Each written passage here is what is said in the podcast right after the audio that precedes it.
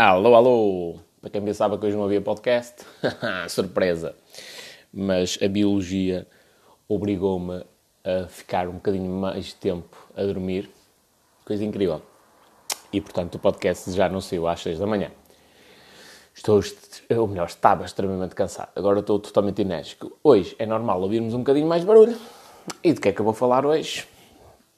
Do maior erro associado ao empreendedorismo e qual é esse erro? É o pessoal pensar na parte boa só. Que esta cena é mesmo altamente, é só carros de luxo e grandes empresas e gajas e coisas assim do género. Eh, quando isso em, sei lá, 95% dos casos não, não é a realidade.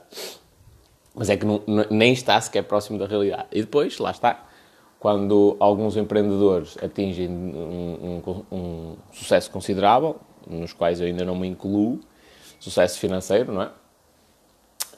Um, aí sim, pá, é todo direito, então se eles se esforçaram, trabalharam muito, é, é, faz todo sentido que eles, que eles comprem pá, carros de luxo, casas gigantescas, não, nada contra. É da mesma maneira que alguém que tem um emprego e se matou a dar horas extra e no final desse mês opá, decidiu uh, compensar-se a si mesmo pelo esforço comprando, sei lá, um, opá, um objeto qualquer de valor, um iPhone, por exemplo.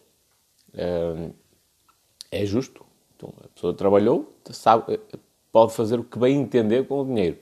Não que eu esteja a dizer aqui que é, que é, é a forma mais, na minha opinião, mais sensata de o aplicar, mas é justo a pessoa fazer isso. Pronto. E com os empreendedores é exatamente a mesma forma. Portanto, não, nada contra comprarem Ferraris e Lamborghinis e coisas do género.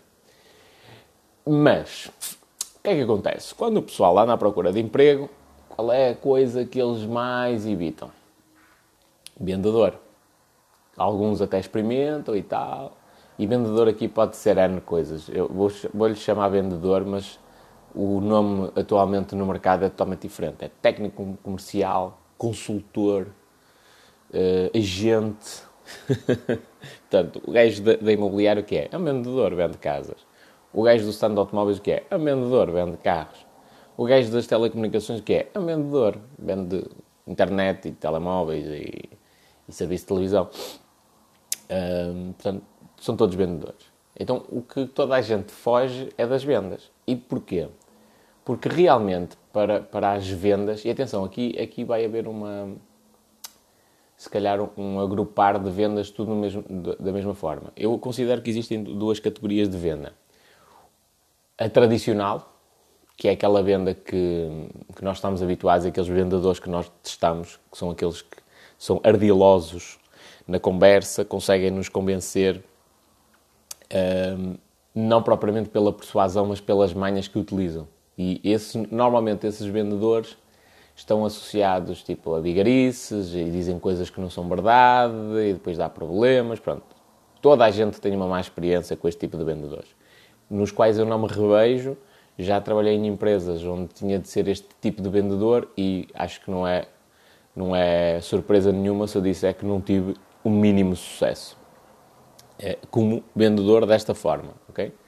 E depois há outro tipo de vendedor que normalmente está associado a um marketing mais mais fixe, digamos assim, uma coisa mais de alto nível, que é o gajo que realmente está preocupado com o cliente, que quer, que, que olha para o cliente não como um, um, um acordo de ganha-perde, não é? Eu vou ganhar o dinheiro do cliente, ele perde dinheiro, mas olha como uma, uma parceria ganha-ganha, em que os dois ganham no negócio. Eu ganho porque o meu cliente está-me a pagar e está a pagar os meus serviços, mas ele também ganha porque os serviços que eu estou a prestar são muito bons. E normalmente quem tem esta postura nas vendas, tenho uma postura de entregar mais do que aquilo pelo qual está a ser pago. Ou seja, eu cobro determinado valor a, meu, a um cliente meu para fazer. É, é, mais ou menos isso que eu faço, ok? Eu cobro, eu cobro aos meus clientes para fazer a gestão das campanhas online e praticamente eu não tenho de fazer mais nada a não ser mexer, isto, digamos, contratualmente a mexer nas ferramentas de anúncios. Portanto, o cliente dá-me os textos dos anúncios, dá-me as imagens, dá-me os vídeos E eu pego, insiro aquilo e ando lá a fazer só a gestão das campanhas para tentar trazer um, um máximo resultado possível pelo menor custo possível. Em teoria é só isto que ele me paga. Na prática não é só isto que eu faço. É? Então, grande parte das vezes eu escrevo copy para eles, ou seja, escrevo anúncios, escrevo textos que os podem ajudar nas vendas, escrevo, uh, se faço isso, uh, dou-lhes uh, recomendações ligadas ao marketing, dou sugestões para criativos, já cheguei ao limite de ser eu a gravar os criativos e a mandar para o cliente a dizer, opá, faz isto agora tu, desta forma, que está aqui. Vamos testar este tipo de criativos. Um, pronto. Ou seja, isto é o, o os, os americanos chamam-lhe chamam over-delivery. É, é uma entrega de, de valor em excesso. E eu não cobro nada por isto, porque na prática tudo isto poderia ser cobrado como um serviço diferente, uma consultoria de marketing, por exemplo. E eu não cobro isso. Porquê? Porque eu quero que a percepção que os meus clientes tenham é, é de que eu, que eu tipo, opa, é muito barato. Que o gajo me está a cobrar é muito barato. E quanto mais eu cobrar, eu quero que ele continue sempre com essa percepção. Pá, é muito barato. O que ele está a fazer é muito barato o que ele está a cobrar. E se calhar eu estou a cobrar já 10 vezes mais do que a concorrência. Não interessa. É esta, é, é, o que interessa ali é a percepção. E atenção, eu posso estar a cobrar 10 vezes mais que a concorrência, mas também posso estar a entregar 10 vezes mais valor do que a concorrência, não é? Porque, por exemplo, isto nesta área, não me alongando muito nisto, mas nesta área é uma coisa muito comum pessoal preocupa-se sem saber mexer na parte técnica, mas o cliente quer lá saber da parte técnica, se o anúncio está bonito, se não está, se as palavras são as certas, se tem a escassez no anúncio. Nunca, o cliente não quer saber isso. O cliente quer, quer, quer saber dos resultados, vendas e clientes. Essencialmente são estes dois parâmetros que eles analisam. Ok, tenho mais vendas? Está a resultar? Sim. Então, tudo bem. O anúncio até pode ter um, um erro ortográfico. Se estiver a funcionar, o cliente não quer saber. Agora, se tiver um erro ortográfico, ortográfico e não funcionar, e até tiver a criar má, imagem à empresa, aí sim um, ele vai se preocupar e vai se chatear contigo. Atenção, não estou aqui a dizer que concordo com que existam erros ortográficos, e é, é das coisas que eu mais tenho cuidado um, na construção de anúncios. Um, quando sou a fazê-los, não é? E quando estou a rever os anúncios de algum pessoal da minha equipa que trabalha comigo e faz também para os meus clientes.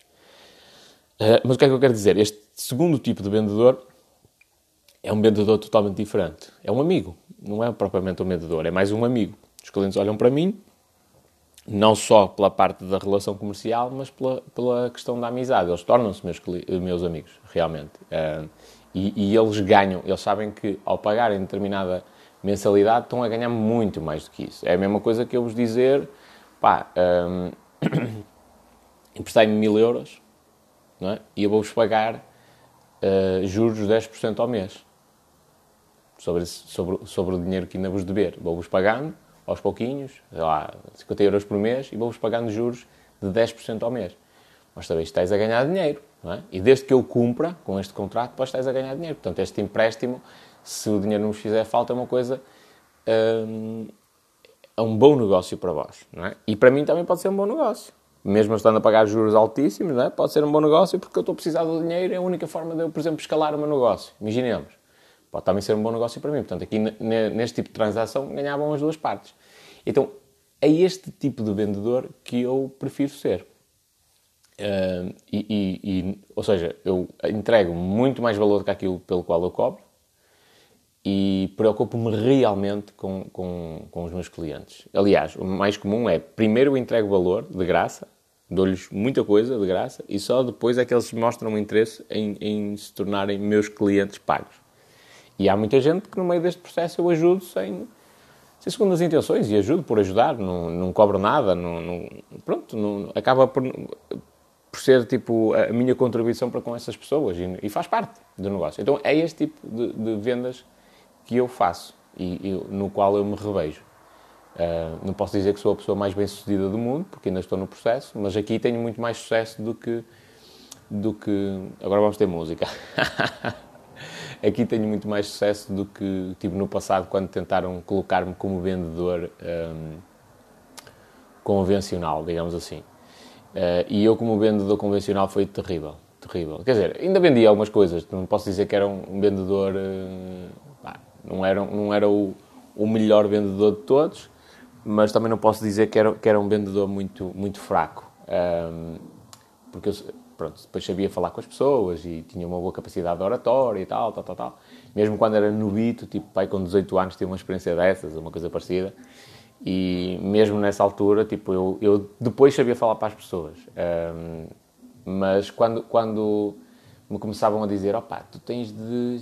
não dizes isto, não é? Não dizes este defeito, pá, e metes-lhe isto. Eu tentava vender um serviço de internet um gajo que já tinha um serviço de internet, tinha fidelização, e o meu chefe da equipa, na altura, tentava-me dizer, opá, é, dizes ao gajo, tipo, ele deita abaixo, não é? Cumpre aquele contrato e mete em nome da mulher desta forma, isto da mesma empresa. E para mim aquilo não fazia sentido nenhum. Um, só para ele beneficiar das, das vantagens da, da, da, nova oferta, não, não fazia o mínimo sentido. Pronto, então aí não fui bem sucedido. Aí quando, quando implicava, entre aspas, uma certa vigarice, não é entre aspas, é mesmo, na minha opinião aquilo é vigarice. Quando uh, implicava vigarice, uh, eu não, não era bem sucedido. E atenção que eu sei que há muito pessoal que vai dizer ah, isso não é possível, não é possível agora, meus amigos. Antigamente era possível de tudo na área das telecomunicações. Portanto, eu chegava à casa de um cliente, ele tinha metido sapo, uh, um serviço da ADSL da sapo, e eu não tinha mais nada. Tipo, ele rescindia e metia-se em nome da mulher. Isto acontecia N de vezes, N de vezes. Agora, é lógico que no meio desse processo há muita coisa que corre mal. Há dias que fica sem internet, pode causar suspeita, recebe contactos de, de, das equipas que estão responsáveis pelas instalações, tipo, mas olha, ainda no outro dia fui instalar um serviço nessa morada, é? Portanto, havia ali muita coisa que corria mal e depois quando dava cagada, o que é que eles faziam? Não atendiam o telefone. E eu não sou esse tipo de pessoa, ok? Portanto, aí, aí confesso que enquanto vendedor não tive, não tive sucesso. Da mesma maneira que não teria sucesso a ser um vendedor de imobiliário, de casas, uh, a esconder coisas às pessoas, uh, não teria sucesso a vender carros e a esconder tipo defeitos dos carros ou acidentes que tiveram uh, às pessoas, portanto não teria, se for, se, se, esse, se for sempre esse tipo de venda, eu não tenho sucesso.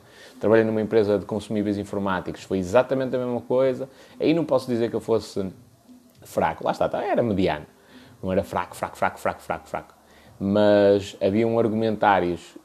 Uma vez utilizei um, argumento que não era verídico, mas porque, lá está, estupidez minha. Um, porquê? Porque eu ouvi outro vendedor dizê-lo, um, isto até é uma história curiosa, ouvi outro vendedor dizê-lo, e, e, e, era o, o, melhor vendedor. Ouvi-o a dizer e ele, hum, então se é assim, e, e ainda por cima era, eu não vou dizer qual é o produto, que é para não... Quer dizer, posso dizer qual é o produto. Era papel. Papel. Para impressoras. E eu vi o gajo a dizer que o papel que nós estávamos a vender era muito parecido com uma marca topo. Pronto, opa, se o gajo diz, com tanta experiência e tal, eu, eu e atenção, eu tava, não estava a aprender com ele, eu estava a duas ou três secretárias de distância e eu vi o gajo a dizer aquela cena e eu, hum, que nice, então se é muito parecido, opa, eu posso também dizer isto, não é? O gajo, o gajo percebe desta cena e eu, eu vi-o como um especialista. Pronto, e entretanto mantive aquele, aquele discurso. Um, até que numa das reuniões de formação, me pediram para fazer uma simulação de vendas e eu fiz e mantive o discurso que estava a utilizar. O objetivo nas simulações é um bocadinho nós analisarmos o que é que estamos a fazer mal no dia a dia. Pronto. E acabou aquilo e eu levei tipo uma enxovalhada do, do diretor de vendas em frente a toda a gente. Tu és um bigarista, estás a dizer coisas que são totalmente mentira. Se fosse seu cliente, nunca mais te comprava. Eh, primeira coisa, mostrou que aquela pessoa não tem um mínimo de consciência do que é um, gerir uma equipa. Eh, essa é a primeira coisa. Portanto, não faz a mínima ideia do que é ser um, um líder. Eh, porque o máximo podia dizer, oh, atenção, este papel não é igual a esta marca. Não é. Atenção, ninguém pode dizer isto, ok? Ah, para ficar ciente para toda a gente e depois chamava-me à parte e aí sim dava-me uma reprimenda valente. Um, Pronto, e, e basicamente atacou-me. E eu não mexi bem, tipo, não disse onde é que eu tinha ouvido aquilo ou, ou deixado de ouvir. Pronto. E, e nessa empresa, uh, isto foi a única situação que eu me recordo de ter. Um, felizmente não resultou em vendas, porque depois, lá está, todos os clientes que contactaram uh, no seguimento dessa, de, dessa minha abordagem, eu depois também fiz questão de, dizer: olha, mas antes disto, vamos fazer só um teste nós enviamos uma, uma resma de papel e veja a qualidade. Um, pronto. Eu já tinha dito que aquilo era muito semelhante, não é? Uh, então e tal, aquilo não resultou em vendas. Eu, eu, eu sei que propus isto a várias pessoas e, se não me falha a memória, nem sequer, nem sequer cheguei a enviar nenhuma resma de papel. Portanto, as pessoas se compraram, compraram com consciência de que aquilo um, será semelhante, mas, mas na, na percepção delas, não é? Que depois, tecnicamente falando, que foi isso que o diretor de vendas um, queria dizer, não, que não, o papel é totalmente diferente um do outro. Um, o processo de fabrico e tudo, um é mais amarelado do que o outro. Um, pronto, foi a única situação em que eu me recordo, lá está, não foi por mal, foi porque eu, eu estupidez minha, não é? Assimilei um argumento comercial de um bom vendedor. Pronto, e isso abriu-me um bocadinho os olhos, que é, não, eu tenho de, eu estudo o produto, eu crio os argumentários de vendas e eu utilizo os meus argumentos de vendas. Agora é lógico que algumas técnicas que eles utilizavam, não é, para fechar as vendas de maneira, eu não as uso. Se a campanha termina daqui a 15 dias, eu não vou dizer que ela termina hoje, para fechar a venda, é? É daqui a 15 dias, é daqui a 15 dias. E eu sei que a escassez ajuda, mas eu uso as coisas com integridade. Portanto, o que é que eu quero dizer com isto? Não fui esse vendedor bem sucedido. Mas eu, o, o, vendedor tem de ser alguém, independentemente do tipo de venda que faça. Até pode ser um vigarista, mas tem de ser alguém com resiliência. Tem de ser alguém capaz de ouvir muitos não, até ouvir um sim. Tem de ser alguém com um método de trabalho. Isto, bons vendedores, não é como é lógico.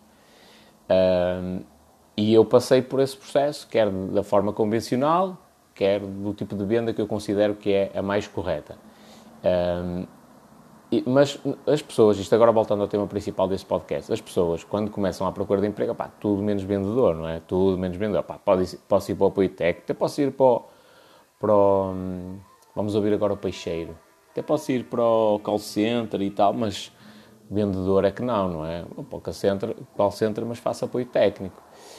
Um, e é, é o maior erro associado ao empreendedorismo porque assim, o empreendedor, a coisa que ele mais vai ter de fazer durante a vida dele é vender. Vender, vender, vender, vender, vender. Agora, é estar todo dia ao telefone a angariar novos clientes? Não. Se calhar no início é isso que ele tem de fazer. E é bom te preparares para isto mesmo. É, no início vais ter de galgar muito para angariar os, meus, os primeiros clientes. Muito mesmo.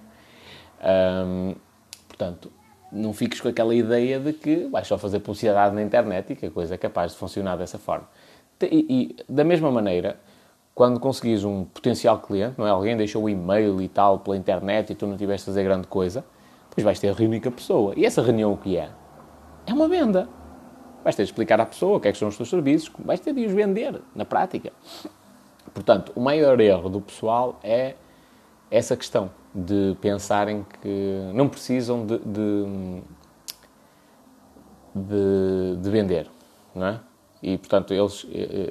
E especialmente isto para o pessoal que vai para o ensino superior. Ah, vendedor, estou a estudar não é para ser vendedor. Estou a estudar não é para ser vendedor. Tenho estudos superiores, vou agora andar aí a vender. Pois é, meus amigos. Mas depois, quando entrar, se quiseres entrar na área do empreendedorismo, vais ter de fazer muita coisa que é venda. a venda tradicional, estás a ver? Chamadas a frio, o chamado cold calling. Pegar no telefone e ligar para pessoas que tu não conheces lá nenhum e apresentaste a ti, à tua empresa, ao teu produto, ao teu serviço. Vais ter de mandar muitos e-mails também. Pá, isso, ou seja, a venda faz parte do processo do empreendedorismo, faz parte das empresas. Uma empresa, se não vender, é a falência. E é isso que distingue um, o pessoal que tem sucesso do pessoal que não tem, que é o pessoal que tem sucesso não vai na ilusão de que abre as portas e entram os clientes para a porta dentro. Isto é um erro muito comum. O pessoal fica à espera que isto aconteça. Vou abrir uma lojita de desporto nos dias de hoje, aqui no centro de Rebordosa, e vou ficar à espera que os atletas corram para a minha loja dentro. Toda a gente maluca com aqueles produtos. Não, não acontece, meus amigos. Eu, para ter sucesso com uma loja de desporto em Rebordosa, eu só tenho uma, uma possibilidade. É eu me diferenciar das grandes superfícies. É? O pessoal vai à Sport Zone, vai à Decathlon e coisas do género e quer lá saber da minha lojita. Portanto, eu tenho de ter uma, uma proposta diferenciadora. Por exemplo, posso ser especialista uh, no aconselhamento do tipo de sapatilha, dependendo daquilo que o pessoal quer, se é para basquete, se é para corrida, se é para triatlo, se é para trail. É? Eu posso ser especialista. Aí a pessoa vai, não vai só pelo comprar a sapatilha, vai pelo serviço que eu presto, vai pelo aconselhamento que eu dou. Portanto, tem de ser alguém que percebe realmente daquela, daquela área. Quer dizer que eu tenha de ser o gajo mais entendido do mundo, mas tenho de perceber a fundo sobre aquilo que eu estou a fazer. Um, e quem diz desporto, diz lá, sei lá, ténis, por exemplo. Tem, tem de saber o, as diferenças entre as raquetes. Não é só ter lá as raquetes em exposição. E está aqui. Por exemplo, não percebo nada disso, das raquetes de ténis. O que é que eu ia recomendar? A pessoa chegava lá e dizia assim, olha, estou em dúvida entre esta e esta. E eu ia dizer, ah, olha, a azul é mais bonita. Não, é? não faz sentido nenhum. Se calhar aquela azul nem se adequa uh, à idade da pessoa, por exemplo. Não é? uh, isto não faz o mínimo sentido. Nas grandes, nas grandes superfícies funciona dessa forma, porque as pessoas vão lá e já sabem o que é que vão comprar, aquilo é um sítio de exposição, não obstante de algumas dessas grandes superfícies, se calhar todas até, terem pessoal especialista em, em áreas diferentes, não é? que pode dar algum tipo de recomendação, mas aí funciona porque as pessoas já vão lá, já, já dizem, ora bem, vou comprar a raquete de ténis tal, e vão lá e vão comprar essa raquete de ténis. Uh, nas pequenas, nas pequenas lojitas, não, não pode ser assim não é? especialmente até para o pessoal que vende artesanato e coisas do género, pá, tem, de, tem de saber lidar com as pessoas, tem de saber falar da, da, dos produtos e dos serviços que está a comercializar, porque senão a coisa não funciona. Um, então, o maior erro do pessoal que pensa em empreender é esta questão, é venda. E hoje em dia, quando o pessoal um, eu estou a ver aqui uma senhora a descer a escadaria tipo de lado. Isto é uma escadaria pública. Tenho de mandar um mail à, à junta para meterem ali dois, dois ferros, uh, dois barões. Porque as pessoas têm dificuldade e não se podem agarrar aos verdes. É tipo, é, pelo menos é o nome que nós damos aqui, à vegetação. Um, e faz falta. Qualquer dia uma senhora com, com um senhor com mobilidade reduzida vai malhar ali da escadaria e vai ser bem mais perigoso. Bom, voltando aqui à questão principal. Isto é, é depois eu não, não consigo esquecer destas coisas, uh, destas pequenas questões sociais. Voltando à questão principal. O pessoal que quer empreender uh, basicamente tenta evitar também as vendas. Pá, não dá. Não dá, é impossível. É impossível, porque é assim, imagina o seguinte, eu, eu, dou muitas vezes este exemplo porque ele foi a realidade. Eu estava a fazer uma campanha para um cliente meu, mas ele até estava satisfeito com os resultados, mas eu não estava, porque eu percebia que ali dava para vender mais e havia qualquer coisa que eu não sabia. O que é que eu fiz? Peguei no telefone e comecei a ligar às pessoas. E tem de ser assim. Agora imagina que eu tinha medo de falar ao telefone. Tinha medo de lidar com clientes. Por exemplo, os primeiros clientes que eu apanhei, hum, a coisa não correu tão bem como aos últimos é? Também não correu mal, é verdade. Mas não correu mal porque eu já tenho experiência de falar ao telefone durante, em muita coisa, ok? Ou seja, eu mesmo não dominando a temática em questão, hum, os gajos faziam-me perguntas e eu sabia-me desviar delas e sabia dar a volta ao texto para, ficar eu por cima, digamos assim. Hum, mas isto é porque eu tenho experiência, porque se fosse tipo no, com 18 aninhos, provavelmente metia ali os pés pelas mãos. E atenção, se meteres, meu amigo ou minha amiga, faz parte da vida. Tipo, vais errar muito até aprender. Uh, e depois eu disse-lhe, eu, eu mesmo disse a esse meu cliente, meu amigo, se eu, que sou eu, tenho 33 anos e tenho experiência, tenho dificuldade em responder às perguntas dos teus clientes, imagina as pessoas que te estão a dar apoio ao cliente. Não faz sentido. Eles, eles estão cheios de dúvidas, não tenho a mínima. Uh, tenho a certeza, melhor dizendo, em relação a isso. Eles estão cheios de dúvidas. E depois comecei a interrogá-los e realmente aquilo que eu suspeitava confirmou-se. Resumindo, quando passei para uma segunda fase dessa campanha, a coisa correu muito melhor. Porquê? Porque eu sabia já quais eram as, as objeções, o que é que estava a impedir aqueles clientes de comprarem. Então, a partir daí, a coisa tornou-se muito mais simples. Mas eu tive de perder a vergonha, não é? Entre aspas, pegar no meu telemóvel e ligar para empresas. Por exemplo, neste momento, eu estou a fazer prospecção de clientes de várias formas. Tenho algumas campanhas, ando a testar algumas coisas em algumas campanhas e, e agora já me consciencializei que tenho de manter perpetuamente esta angariação de clientes uh, para ir crescendo cada vez mais, uh, mesmo que isso me, me provoque ali alguns períodos em que eu estou sobrecarregado. Já percebi mais ou menos isso. Uh, tenho, tenho, tenho algumas campanhas uh, a decorrer, vou mandando alguns e-mails a empresas que eu, que eu me cruzo na internet e às vezes é muito simples. É, eu, estou, eu acedo ao YouTube, vejo um, um vídeo qualquer de publicidade, tal, carrego no site, vou lá, não tem pixel nem tag do Google instalado. Ok, vamos lá. Vamos lá mandar um e-mail a estes meninos. e mando um e-mail. Pá, Se calhar muitos deles nem sequer vão ler, mas eu estou a fazer o meu trabalho de prospeção. E pego no telefone e ligo algumas empresas. E pego no telefone e ligo alguns amigos é? que eu conheço. Portanto, isto faz parte do dia a dia. Portanto, quem achar que, que é só hum, gerir a empresa está completamente enganado. O, o, empreendedor tem de ser o maior vendedor da empresa. O maior vendedor da empresa. Até porque, uh, sendo eu a cara da empresa, ela, ela vai girar sempre em torno da minha personalidade. Portanto, ela, eu sou uma, uma personagem politicamente incorreta, personagem entre aspas, ok? Um, que é, é, a minha postura, sou politicamente incorreto, o, o, tudo, tudo que gira à volta do meu negócio vai estar associado a isso. Que, no caso do marketing, não há grande problema, não é? Já sei que vão entrar aqui alguns gajos do marketing. Ai, não, mas é preciso ter aquela cordialidade. Meus amigos, os gajos mais malucos do marketing são, são freaks. os gajos com mais resultado no marketing são todos freaks, são todos apanhados da cabeça. Porquê? Aquelas publicidades, tipo, que dão uma polémica gigantesca. Lembro-me de uma, que era uma gaja, tipo, acho que era da Volkswagen, uma coisa qualquer, a chupar um, um travão de mão ou uma coisa do género.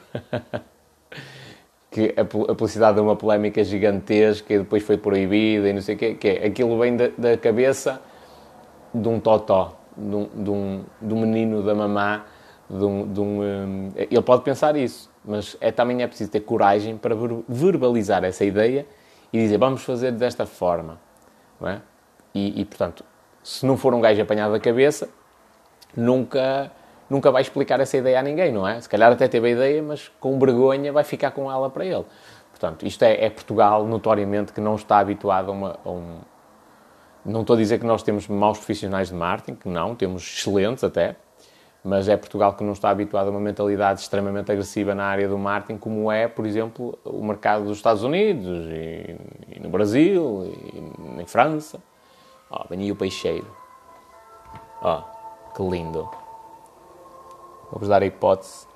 Não, agora não parou. Ia-vos dar a hipótese de ouvir a música aqui do peixeiro. Um, Portanto, eh, eu, tenho plena consciência de que há muitas agências de marketing que, que eh, é, é, precisamente essa loucura delas que faz com que elas ganhem dinheiro. É, é o facto de terem lá gajos mesmo apanhados da cabeça uh, que faz com que elas ganhem dinheiro. Porquê? Porque são esses gajos que são disruptivos. Na maioria das situações, que não têm medo de arriscar, fazem publicidades que tipo dão, dão muito nas vistas e às vezes mesmo marcas conservadoras optam por, por isso Porquê? Porque aquilo vai dar uma polémica tão grande, vai gerar tanto rebuliço em torno da marca que realmente consolida a marca. É lógico que ninguém quer ficar com uma imagem negativa, não é? E as campanhas, quando são pensadas, são pensadas também dessa forma, para nunca prejudicar a marca, mas a polémica é uma, é, é uma excelente estratégia de marketing. E não, não, sou isto, não, sou, não fui eu que descobri, descobri a pólvora, N pessoal já fez isso, não é? Não é lógico.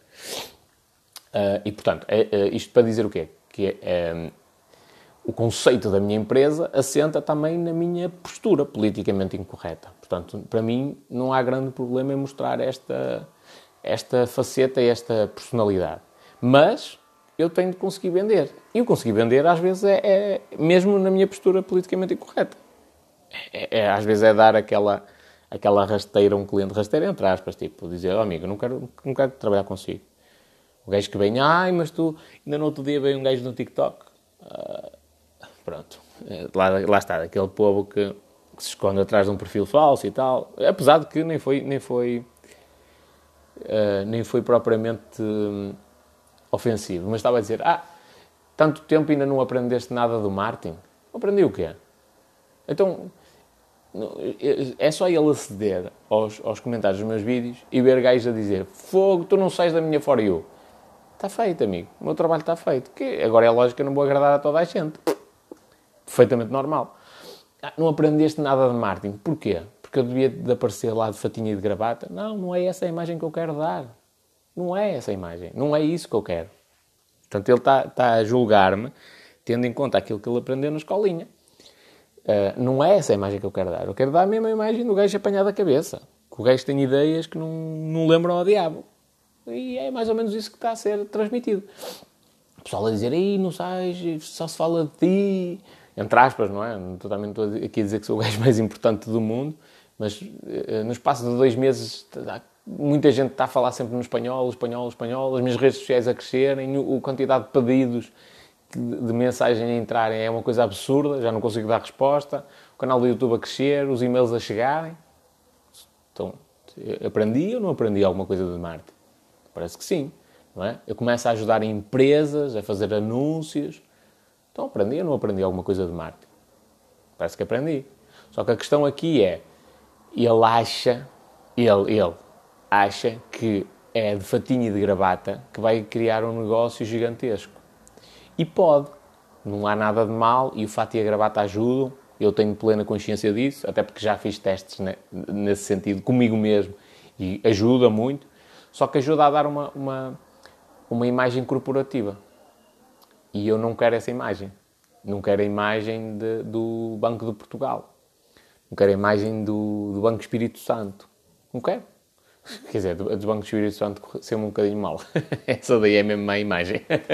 Não quero a imagem de, um funcionário da Caixa Geral de Depósitos. Não quero. Eu quero que as pessoas conheçam a minha empresa como os gays que são atravessados da cabeça, mas que fazem publicidade, que é uma coisa maluca. E que são fo muito focados mesmo nos, nos resultados. Outra senhora a descer a escadaria de lado, com dificuldades. Isto porquê?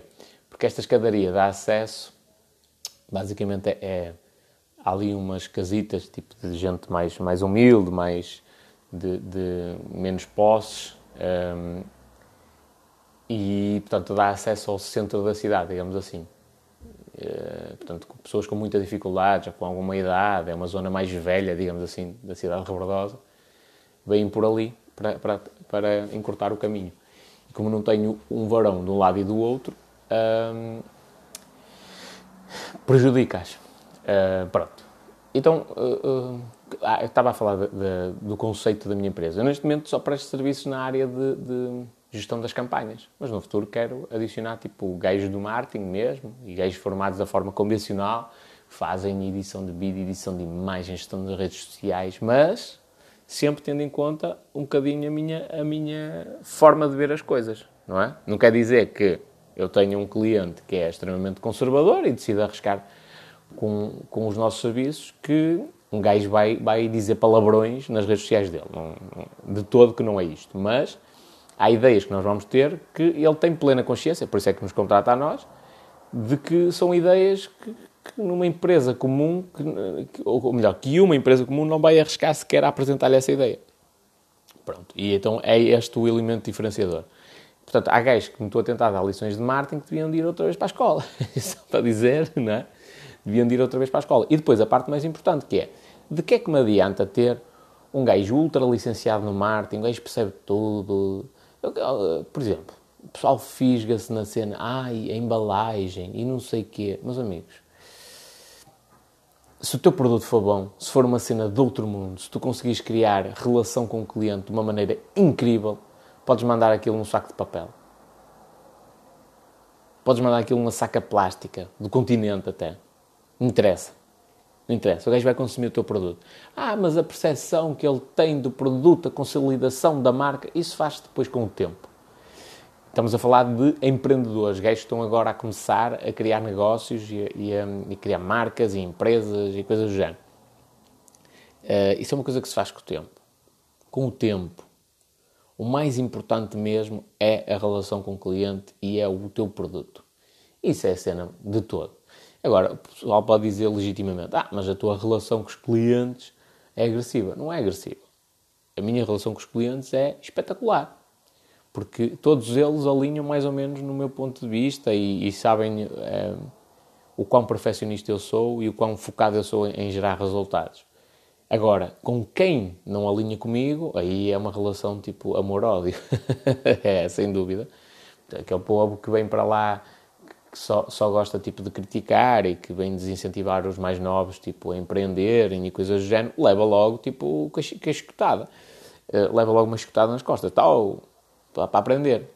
O que, e depois outra coisa que ninguém percebe é, quando alguém vê um vídeo meu no TikTok a responder a um hater, primeiro, isto diz muito aos clientes. Ou não é, não é primeiro, é. Isto diz muito aos clientes. Muito, mas muito mesmo. E a chabalada não percebe isto. Ou os ignorantes Que é, um cliente que me vê responder a um hater percebe que, primeiro, eu não sou um gajo de, de que não aguenta pressão. Eu aguento a pressão. Eles podem ir lá todos comentar negativamente e eu disparo para todos eles. Depois, quando eu respondo a um hater e o calo, que é o que acontece em 99% das vezes, hum, aliás, até hoje acho que nunca aconteceu o contrário. Já aconteceu de eu não querer dar seguimento à conversa. Pronto. Uh, mas nunca aconteceu, tipo, o hater ficar por cima, digamos assim, uh, e ganhar no, no debate. Uh, e, portanto, quando eu, quando eu o calo, o que é que aquilo está a mostrar aos clientes? Que eu sou um gajo, tipo, de tomates. Sou um gajo que avança em frente e que, e, que, e que tenho bom argumentário comercial. Porque se eu sou assim a responder a coisas negativas, então imaginemos quando é para, para a parte boa, não é? Na parte positiva, quando estamos a falar só de argumentos de venda e tudo mais, uma coisa ultra simples mesmo. Ultra simples. Um, portanto, isto mostra muita coisa aos clientes. Até porque, ao contrário daquilo que o pessoal pensa, os grandes empresários, que ainda não estou ao nível de conseguir fazer negócios já diretos com eles, mas os grandes empresários não andam à procura daquele gajo que tem o, o, o currículo perfeito. Andam à procura daquele gajo que tem as competências perfeitas, não é? E, e, há várias competências que não te ensinam propriamente na escola, nomeadamente assumir os riscos, essa não te ensinam na escola, e, e, e seres um gajo tipo de pulso firme, quando é para, para, gerir equipas e coisas do género. Portanto, e isso eu demonstro no, nos vídeos que faço. Agrada a toda a gente? Não, mas também não quero. A questão é esta: é quem é que disse que eu quero agradar a toda a gente? Quem, quem tentar agradar a toda a gente acaba por não agradar a ninguém. Portanto, e fica na mediocridade para o resto da vida. Um, pronto, maior erro, isto para concluir, já está aqui a passar para cheiro outra vez. Maior erro é o pessoal pensar que empreendedorismo tem nada a ver com a venda. É que é precisamente o contrário. É que empreendedorismo tem tudo a ver com a venda e é, eh, resume-se a seres um vendedor para o resto da tua vida. Portanto, pensa bem se realmente é essa, é essa a vida que tu queres. Agora, se calhar um tipo de venda diferente é. Uh, e eu também penso desta forma. Ora bem, se eu tenho de, de, trabalhar numa empresa e vender alguma coisa, e quando eu digo vender é, é tu trabalhas no apoio técnico, também estás a vender. Primeiro estás a vender as tuas horas à empresa e depois estás a vender a tua simpatia aos clientes e estás a vender o teu conhecimento. Pá, estás sempre a vender alguma coisa. E tens também de vender a fidelização dos clientes. Porquê? Se tu trabalhas numa equipa de apoio técnico e os clientes chegam lá e tu os tratas às três pancadas, é só uma questão de tempo até o dono da empresa te mandar embora. Não é? Tu podes ser o melhor técnico do mundo, melhor técnico naquela, a, a reparar televisões, estou a falar aqui de um negócio que se calhar já não existe, mas pode ser o melhor técnico do mundo a reparar televisões. Mas se os clientes chegam lá e ficam com uma imagem péssima da empresa porque tu os atendes de trombas e os tratas de piorio, o gajo vai tentar arranjar alguém para te substituir. Mas não tenhas a mínima dúvida em relação a isto. Portanto, esquece essa cena porque mais tarde ou mais cedo vais à tua vida. Portanto, o que é que eu quero dizer com isto? Mesmo sendo tudo técnico de televisões, tens de saber vender ao cliente, tens de saber explicar as coisas todas direitinhas, tens de ser simpático, portanto, vais, vais ser sempre vendedor, uh, de uma forma ou da outra. E eu penso desta forma, a ser vendedor, opá, pelo menos que seja para uma coisa que seja minha, para um negócio que seja meu, assumir riscos, não é? E a ter de, de, de me chatear e a ter de, de, problemas e de coçar na cabeça, pá, pelo menos que seja para, uma coisa, para construir um império, que não seja para, para para trabalhar 40 anos para alguém e, e, e ficar ali no, no beabá, não é? No básico, ganhar um ordenadozito para comprar um carro e uma casita e pronto, está feita a minha vida. Não. Então, que seja para, um, para voos maiores, para, para conseguir mudar muito mais coisas no mundo. Então, este é o maior erro. É o pessoal achar que não vai ter de vender. É? E aqui eu abro um parênteses muito grande, que é, tu és como és. É lógico que há personalidades que são mais agradáveis, outras que são menos, mas tu és como és. E no mundo há gente suficiente para haver um, uma quantidade de clientes gigantesca que queiram que alinhem contigo, que alinhem na tua maneira de ver as coisas. Por exemplo, as pessoas que entram em contato comigo, que eu começo a ajudá-las com a parte dos anúncios e tudo mais, todas elas, sem exceção, todas elas alinham na minha maneira de ver as coisas. na minha maneira de ver o mundo, da minha maneira de pensar em relação à riqueza, nos meus objetivos, nos meus sacrifícios, todas elas estão alinhadas com isso. Lemos os mesmos livros, seguimos as mesmas pessoas. Uh, pá, é incrível, é incrível uh, o quão semelhantes nós somos. Uh, ou seja, mesmo sendo diferentes, há aí pessoas que são. Uh, isto agora está aqui uma confusão gigantesca. Está uma vizinha a ouvir música e está o, o peixeiro cá fora. Pronto, mas eu vou falar que acho que consigo falar mais alto que eles. Um, mesmo, ou seja, há, há, somos várias pessoas, temos interesses em comuns e temos personalidades diferentes. Há pessoas mais simpáticas, há outras mais, entre aspas, arrogantes, ou seja, pessoas mais sisudas, pessoas mais alegres, mais divertidas, uh, pessoal que segue aquela imagem corporativa e anda de fato e gravata todos os dias, pessoal que estudou, pessoal que não estudou, há, há, de tudo, mas de uma forma generalizada, a nível de mentalidade, todos nós estamos alinhados. Mas é, é assustador a maneira como isto acontece. E isso é a vantagem de também um gajo expor conteúdo e se expor na internet. É que eu afasto logo aquele povo que não interessa. Por exemplo, a primeira campanha que eu fiz para testar o meu modelo de negócio um, ehm, trouxe uma coisa que eu não gostei. Deu-me dinheiro, deu-me rendimento, mas deu-me chatices e, e fez-me trabalhar com uma pessoa que eu odiei. Um, porquê? Porque chamou alguém que veio iludido um, pronto, por uma empresa que, que, que, ia fazer a gestão das campanhas. Tudo bem. Só que, e, e, em relação ao dinheiro, nós também temos visões comuns. Só que depois a maneira de atuar em relação ao dinheiro é que temos uh, opiniões totalmente discordantes. E aquela pessoa, na minha opinião, é vigarista, não é? Não se importa de fazer muita. Uh, muitas, muitas trafolhices para ganhar dinheiro. E eu tem de ser tudo tem de ser tudo como manda a sapatilha, não é? Tem de ser tudo dentro da honestidade. Eu nem estou a falar aqui em honestidade em relação ao Estado, estou a falar em relação aos clientes. E ele não tem o mínimo respeito pelos clientes, quer-lhes vender à força toda e quer lá saber se os gays aprendem, se não aprendem aquilo que ele quer ensinar. Uh, e eu já não vejo as coisas desta forma. Comigo, se eu vendo alguma coisa aos meus clientes, eles têm de ficar bem servidos. É uma obrigatoriedade que eu imponho a mim mesmo. Uh, e ele não, não quer saber disso. Quer a massa e a partir do momento em que os clientes lhes, pagar, lhes pagarem... Aliás, houve lá uma situação em que, por força do Covid-19, uh, teve de se cancelar um evento e, e o gajo disse-me logo diretamente que não queria devolver. Tipo, não, não, não. Das opções, vamos contactar os clientes e das opções não é possível sequer uh, a opção de reembolso. Não vamos lá colocar. Estou lá, mas coloca. Um gajo trabalha a copy, colocas lá essa opção, trabalha a copy para aquela parecer menos interessante. É? E isto é honesto. Mas ele não, porque ele não queria sequer existir a possibilidade de devolução do dinheiro. Uh, o que para mim, aliás, aquilo gerou vários atritos, não é? Como é lógico, as pessoas sentiram-se ofendidas. Então, quer dizer, isto é cancelado e eu não tenho a possibilidade de reembolso. Uh, é, é, faz, faz todo sentido. Eu pus-me no lugar do, dos clientes nesse tipo de situação e, mas a questão dele é, é, a preocupação económica. Não, não, não. E que não, é, não havia essa necessidade. Uh, mas ele, devolver o dinheiro, não. E para mim aquilo era muito simples. Que era, eu, eu entrava em contato com os clientes, meus amigos, já.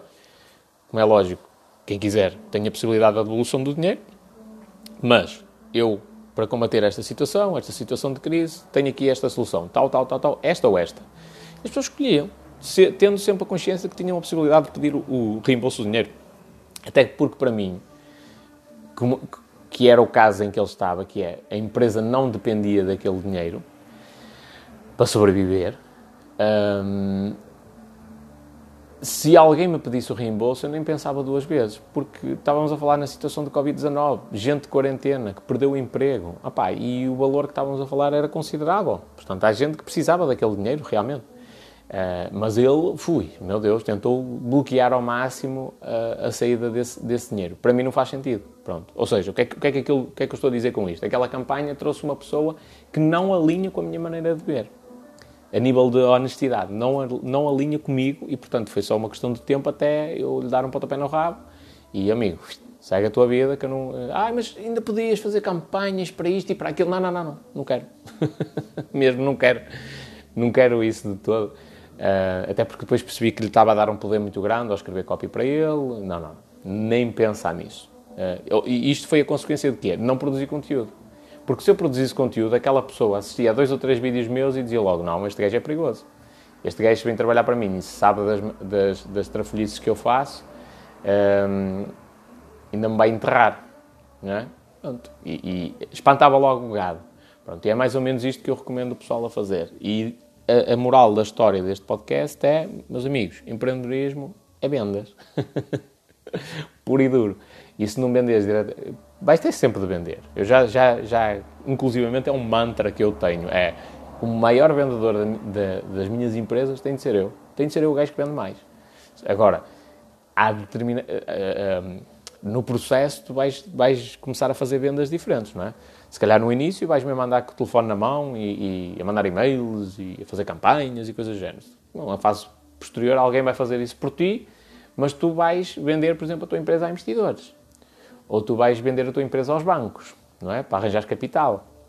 Portanto, vais ter sempre de vender, de alguma forma. Portanto, o maior vendedor das minhas empresas tem de ser eu. Quem não gosta da área das vendas, uh, boa sorte. Se quiseres tentar empreender, muito boa sorte. Estou a dizer isto de coração, aqui um bocadinho de sarcasmo também, mas muito boa sorte, porque é disso que vai depender o, o, o teu sucesso. Não é de mais nada. Portanto, eu quando entro em contato com as empresas, é do género, meus amigos, o meu foco são duas coisas. Aumentar as vendas e angariar mais clientes. E digo duas coisas porque a segunda é, é, é mesmo secundária. Não é? Eu posso não aumentar os clientes e aumentar as vendas e a coisa está bem feita. E às vezes, para aumentar as vendas, tenho de aumentar os clientes. Pronto. Mas é esse o meu foco. Ai, mas que tipo de. O que é que tu dominas, meus amigos? Se o segredo da, para aquela empresa é fazermos anúncios no LinkedIn, que são consideravelmente mais caros, é no LinkedIn que eu vou fazer os anúncios. Se é no Google, é no Google que eu vou fazer os anúncios. Se é no YouTube, é no YouTube. Se é no Facebook, é no Facebook. Onde for mais lucrativo e onde der dinheiro, é lá que eu vou investir. Ponto. Tão simples quanto isso. Uh, e de um momento para o outro, o TikTok vai lançar anúncios, não é? A ferramenta vai ser uma coisa nova. Já está o menino, o menino já está prontinho para, para ser o português que mais domina da cena de anúncios pagos no TikTok. Ou vós achais que eu ando aqui a brincar e a criar TikToks porque, porque sim? Claro que não. Por trás, eu, eu vou partilhando coisas, vou fazendo coisas que eu acho que eu gosto. Às vezes respondo com humor aos haters, porque gosto de fazer isso, faz parte da minha personalidade. Às vezes respondo com três pedras na mão, porque me apetece, pura e simplesmente. E eu quero lá saber, ah, mas também tens um negócio associado, devias ter cuidado. Caguei. Quem é que perde com isso? Sou eu, não sou? Pronto, eu prefiro ser assim e mostrar a minha, a minha personalidade verdadeira do que estar a, a, a ser falso e andar lá com o politicamente correto. Não sou assim.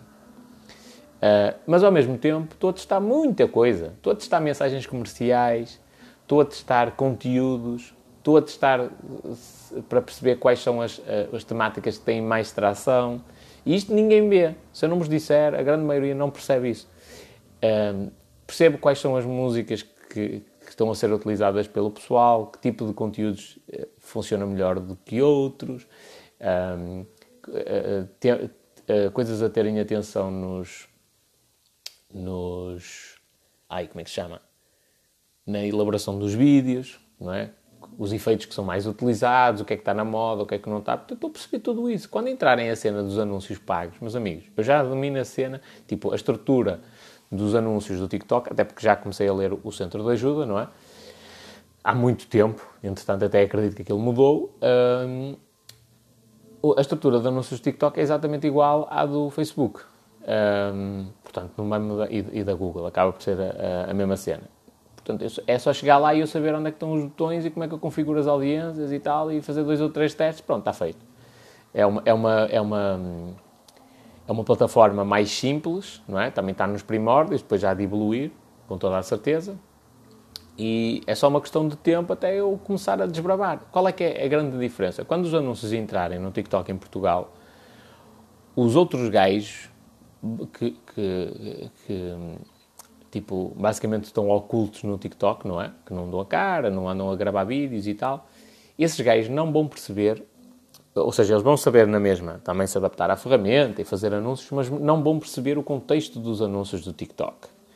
E, portanto, o que é que eu acredito que vai acontecer? Os meus anúncios vão ter uma atração muito maior do que a deles. Porque, essencialmente, vão dar, vão dar a ideia que são anúncios nativos, mesmo que são anúncios que fazem parte do, do feed normal do TikTok. Uh, porque é isto que eu estou a fazer nos dias de hoje. Já estou a testar essas coisas. Portanto, e eles ainda não estão a testar. Há muita coisa que eu reparei, uh, que descobri que são problemas, não é? Que, uh, que, que, afetam as pessoas que estão no TikTok, que eu só descobri porque comecei a fazer vídeos. E percebi as cenas, como é que aquilo acontece, como é que não acontece e tal, porque estava a fazer, estava com a mão na massa, estava lá no, no terreno. Uh, e esses gajos não percebem porquê? Porque não gravam vídeos. E depois vão, vão depender da, da visão de um gajo qualquer norte-americano que grava vídeos e que tem uma equipa por trás e que lhes diz: não, é assim, mas isso é assim na realidade dos Estados Unidos e a realidade portuguesa não é a mesma. Não é? Portanto, há muita coisa que difere. E, e é o, o, grande erro que eu vejo no marketing digital português é um bocadinho esse: é só especialistas, só especialistas e um gajo vê os, realmente a gente vê os gays a dizer ai, ah, TikTok, investi no TikTok, investi no TikTok. E alguns entraram agora, outros vieram cá, espetaram meia dúzia de vídeos e desapareceram, uh, outros têm perfil e não têm vídeo nenhum. Portanto, eles todos dizem isso, mas depois na realidade é só chegar lá e dizer assim: uh, ora bem, e quantos destes é que realmente estão, têm uma estratégia de conteúdo no TikTok? Partilham vídeos com regularidade no TikTok, fazem lives no TikTok. Quantos destes? Pouquíssimos. Quer dizer, assim, de uma forma generalizada, eu aponto, eu, na área de marketing digital em Portugal, tipo TikTok sou eu, e que não falo só de marketing digital, eh, falo pá, muitas coisas, mas um gajo que está, que tem negócios ligados ao marketing digital e que está no TikTok eh, à força toda, sou eu. Depois, na área de marketing, de uma forma generalizada, há duas pessoas. Uma rapariga, que é licenciada em marketing, que eu não me lembro do nome dela, mas que eu estou a gostar imenso do trabalho que ela faz. Um, é lógico que, olhando. Eh, eh, o espanhol tem 33 anos, não é? Tem uma experiência de vida totalmente diferente da dela. Mas eu estou a gostar imenso do trabalho que ela faz. Porque, porquê? Porque ela saiu da faculdade e, em vez de andar aí a tentar. Um, Uh, como é que te usei dizer isto? Uh, em vez de andar aí a tentar uh, mais cursos, mais não sei o quê, e a dizer que eu é que sou e a tentar arranjar emprego, não, ela está a fazer, ela está a executar, está a aprender realmente como é que as coisas se fazem. E então dou-lhe um valor imenso, independentemente se os vídeos ainda nos, estão ou não com aquela atração desejada, se já tem o número de seguidores ou não, não interessa.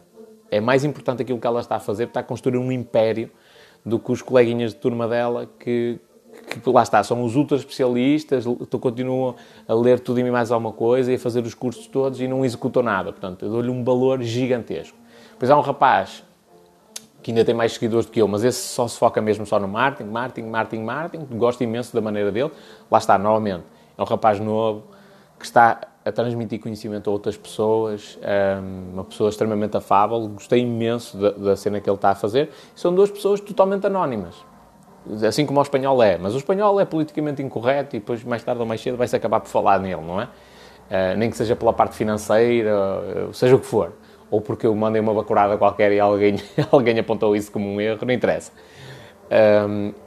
Mas esses dois, eu, eu, gosto imenso do trabalho deles. Agora, se olharmos para o panorama dos especialistas de marketing digital português, esses dois, os nomes deles não são conhecidos. Como o meu não é, pronto. Mas o deles de todo que não é conhecido e são dois profissionais da área do marketing. Só que eu tenho mais confiança nesses dois do que nos outros todos. Porque esses dois, primeiro, estão a mostrar uma coisa que é, eles fazem, eles executam. Enquanto que os outros são só os gajos da teoria, esses não, esses executam. Uh, e depois, eles estão, mostraram que são, que são visionários que realmente perceberam como é que funciona a questão da, da atenção das pessoas e que estão a segui-la e que estão e que elaboraram uma estratégia em função disso. Não foram atrás da cabeça, de, lá está, dos outros especialistas que dizem não, começa pelo Facebook e pelo Instagram e pelo YouTube e não sei o quê, não sei o que mais e, e fica 50 anos aí a tentar construir uma, uma audiência nessas redes. Ok? Pronto, moral da história, meus amigos, quem quiser entrar no empreendedorismo, está a entrar no mundo das vendas. quer goste, quer não goste, está a entrar no mundo das vendas. Um grande abraço.